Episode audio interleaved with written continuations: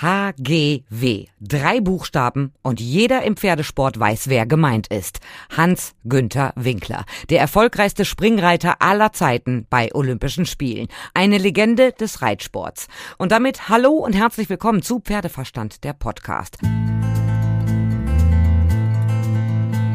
Noch zu Winklers Lebzeiten ist die HGW Stiftung gegründet worden. 2012 war das. Damals sagte Winkler mir, dass mit dieser Stiftung vor allem der Reiternachwuchs gefördert werden soll. Die Erhaltung der, die, der guten Reiterei in Deutschland, Förderung der jungen Nachwuchsreiter, einfach alles rund um mein Tun, was ich vorher als Reiter getan habe. Erhaltung der Jugendprüfungen, die über 25 Jahre jetzt die Jugend bestimmt haben, die die Nachwuchsjugend bestimmt haben. Rundum alles, was mein Tun will ich jetzt dokumentieren und auf die Ewigkeit festmachen. Bis zu seinem Tod hat er die Stiftung selbst geführt. Im Jahr 2018 starb Winkler. Die Stiftung lief weiter, bis jetzt. Sie ist nun mit der Stiftung Deutscher Pferdesport zusammengeführt worden. Und ich habe mit Dr. Heinz-Jürgen Petri aus dem Vorstand der HGW-Stiftung gesprochen, aber auch mit Jochen Kienbaum, dem Vorstandsvorsitzenden der Stiftung Deutscher Pferdesport. Herr Dr. Petri, jetzt gibt es sozusagen eine Ehe mit einer neuen Stiftung, aber deswegen wird doch das Andenken weiter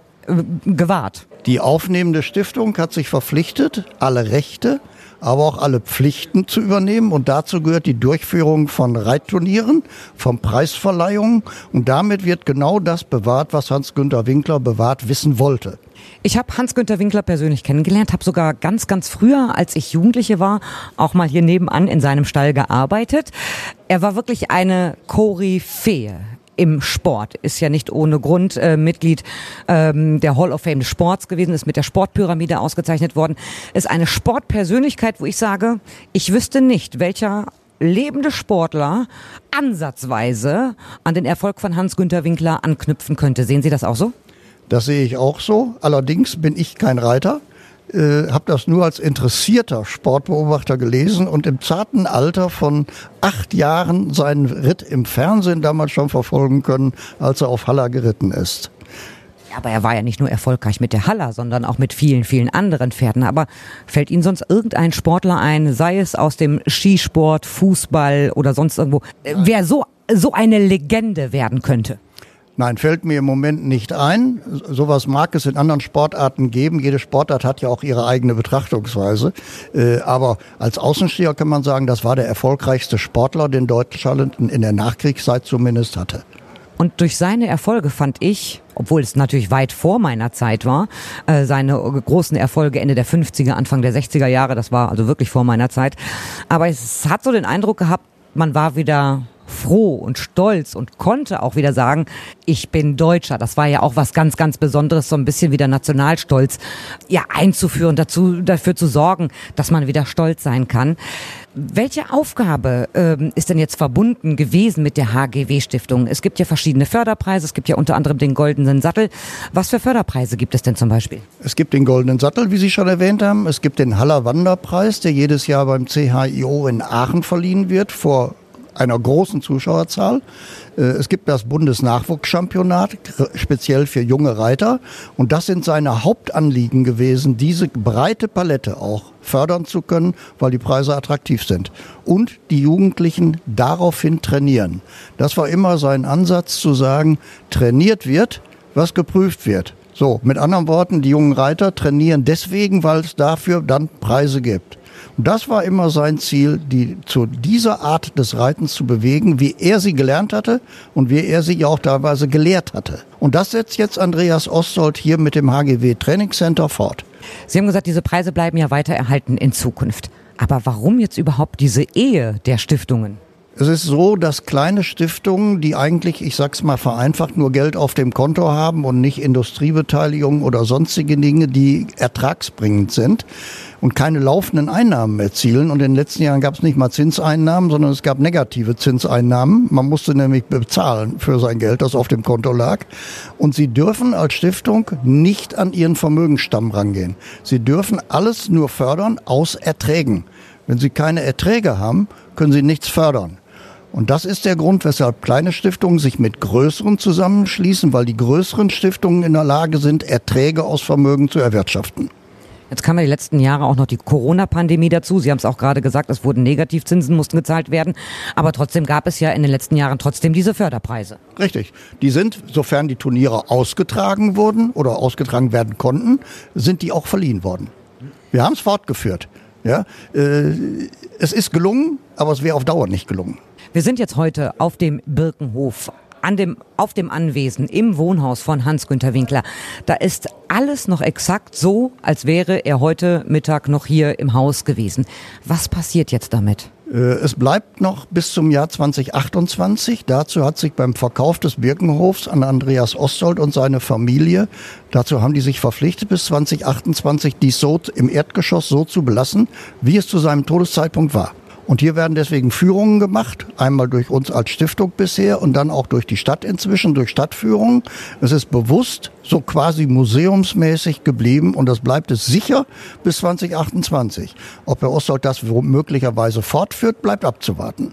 Aber so lange bleibt's. Ich kenne die Innenräume sehr, sehr gut. Ich habe auch viele, viele Interviews damals mit Hans-Günter Winkler selber gemacht, kenne die Innenräume und ich kann wirklich nur jedem empfehlen, sich das mal anzugucken. Also nicht nur die Silberkammer, diese Pokalsammlung, die HGW erritten hat, ist erstaunlich und lässt einem das Blut in den Adern gefrieren. Es gibt niemanden heutzutage, der sowas zusammen gewinnen kann.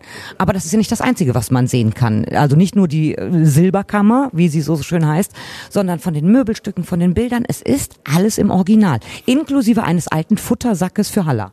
Es ist komplett alles so. Sie haben unten noch seine Reitstiefel, Sie haben die Reitgerte, den Sattel. Es ist alles erhalten, wie es zu seinem Todestag so war. Und so soll es auch zunächst einmal bleiben, weil nicht nur gezeigt werden soll hier, welche Preise er alle gewonnen hat. Das kann man zur Not nachlesen. Äh, aber man kann sehen, wie er gelebt hat, wo, wie er gewohnt hat. Und das ist das, was hier als Andenken erstmal erhalten bleibt ich habe es ja gerade schon gesagt, das muss man einfach mal gesehen haben, als Pferdesportler sowieso. Sie waren ja jetzt Vorsitzender der HGW Stiftung, sind es jetzt nicht mehr. Oh Gott, fehlt Ihnen nicht irgendwas? Heute noch nicht, aber ich weiß nicht, ob das in den nächsten Tagen oder Wochen, Monaten der Fall sein wird. Nein, äh, es ist richtig, wir wissen diese Stiftung jetzt in guten Händen und wir wissen, dass dieses Lebenswerk auf die Art und Weise fortgeführt wird. Das ist das Beste daran. Jochen Kienbaum, Sie sind der Vorsitzende der Stiftung Deutscher Pferdesport. Freuen Sie sich jetzt über diese Ehe? Ja, ich freue mich sehr, weil Hans-Günter Winkler im Pferdesport ein absolutes Vorbild ist, Spitzensport betrieben hat und alles gewonnen hat, was es in der Welt gibt. Da kann man nur stolz sein und das wollen wir weiter ehren und auch pflegen. Sie sind ja selbst im Reitsport verbunden. Ihre Tochter ist sehr, sehr, sehr erfolgreich im Dressursport. Jetzt haben Sie natürlich auch ein bisschen Springsport in der Stiftung drin, sehr viel sogar. Aber Sie kommen da nicht in Gewissenskonflikte. Überhaupt nicht. Nee, wir, wir konzentrieren uns auf die drei Reitsportarten sehr stark. Dressur, Vielseitigkeit und Springen. Und wir wollen alles pflegen und alles ist wichtig. Und wir wollen es eben vorne halten, dass es Vorbilder sind für die jungen Leute, die nachwachsen. Und äh, daran arbeitet die Stiftung in erster Linie. Die Stiftung gibt es ja auch nicht seit gestern. Was sind so Ihre Haupterrungenschaften, was Sie bislang erreicht haben in der Stiftung?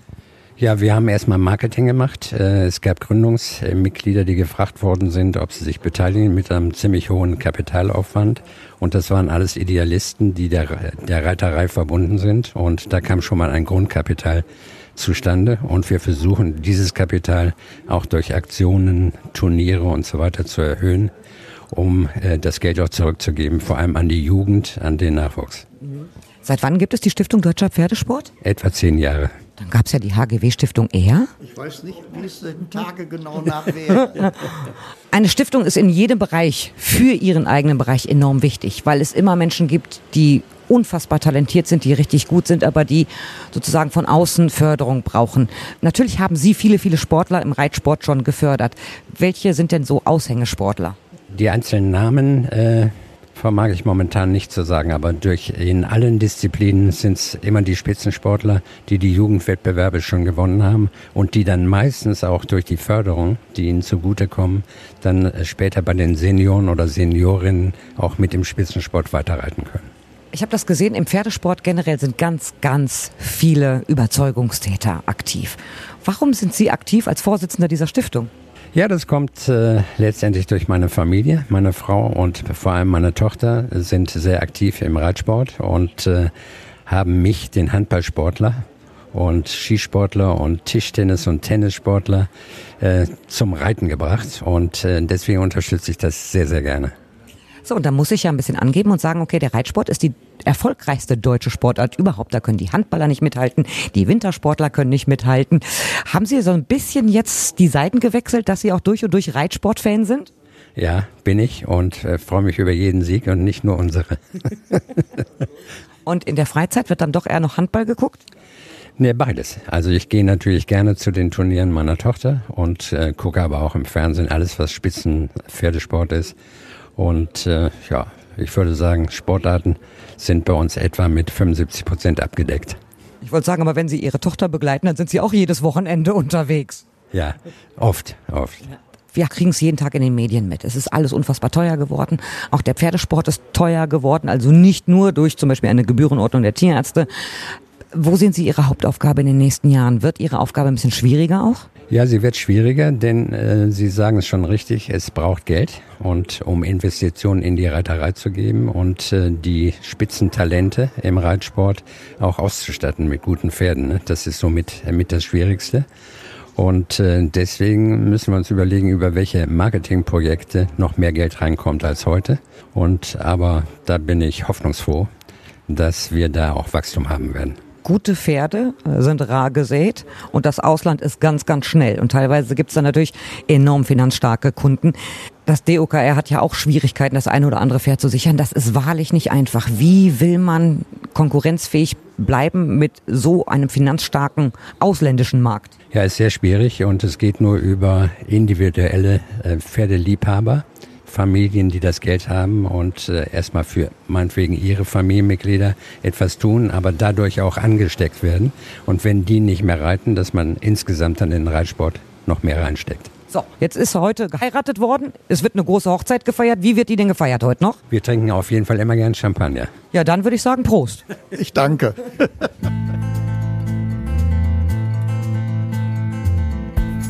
So, das war's vorerst von mir. Ihr könnt mir natürlich jederzeit schreiben über pferdeverstand.podcastfabrik.de, über die Facebook-Seite oder über Instagram. Und wir hören uns wieder in der nächsten Folge von Pferdeverstand, der Podcast.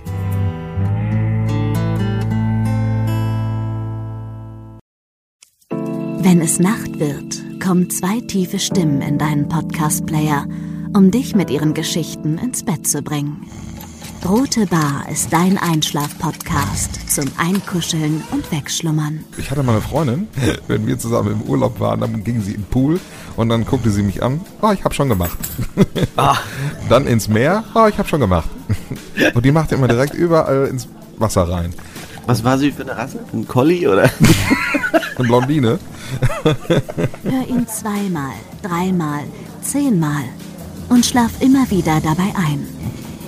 Tim und Matze brummen dich zur Late Night in den Schlaf. Was hältst du so von dickeren Bettdecken? Ich bin sowieso ein kleines Heizkraftwerk im Bett. Ist wirklich so. Ich entwickle wahnsinnige Hitze nachts. Ich schwitze ja. auch oftmals sehr viel. Na, wenn jemand an mir klebt, das Ach, kann Wenn man so leiden. zu zweit, kannst du nicht haben. Ja, zu zweit schon, aber bitte, bitte ein bisschen Abstand halten. Also so einschlafen ist okay, aber dann bitte irgendwann lösen und in seinen Bereich rüberrollen. Ich schlafe besser, wenn ich zu zweit schlafe.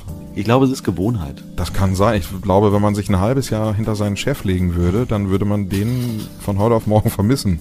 Das ist so ein bisschen wie das Stockholm-Syndrom. Kennst du das?